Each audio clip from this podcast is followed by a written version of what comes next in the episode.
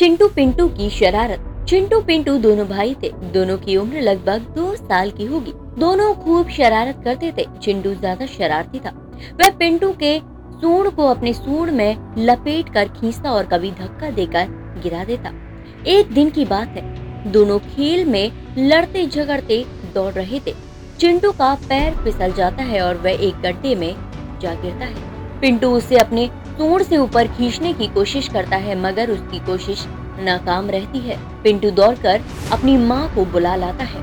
उसकी माँ अपनी लंबी सी सूंड में लपेट कर चिंटू को ज़मीन पर ले आती है। चिंटू की शरारत उस पर आज भारी पड़ गई थी। उसने रोते हुए कहा, आगे से शरारत नहीं करूँगा। दोनों भाई खेलने लगे।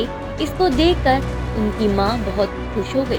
तो दोस्तों अधिक शरारत और दूसरों को तंग करने की आदत सदैव आफत बन सकती है। दोस्तों, उम्मीद करती हूँ आज की मेरी कहानी आपको पसंद आई होगी। कैसी लगी कमेंट करके ज़रूर बताएगा इसके साथ ही इस कहानी को ज़्यादा से ज़्यादा लाइक एंड शेयर करें और मेरे चैनल को फॉलो करना ना भूलें।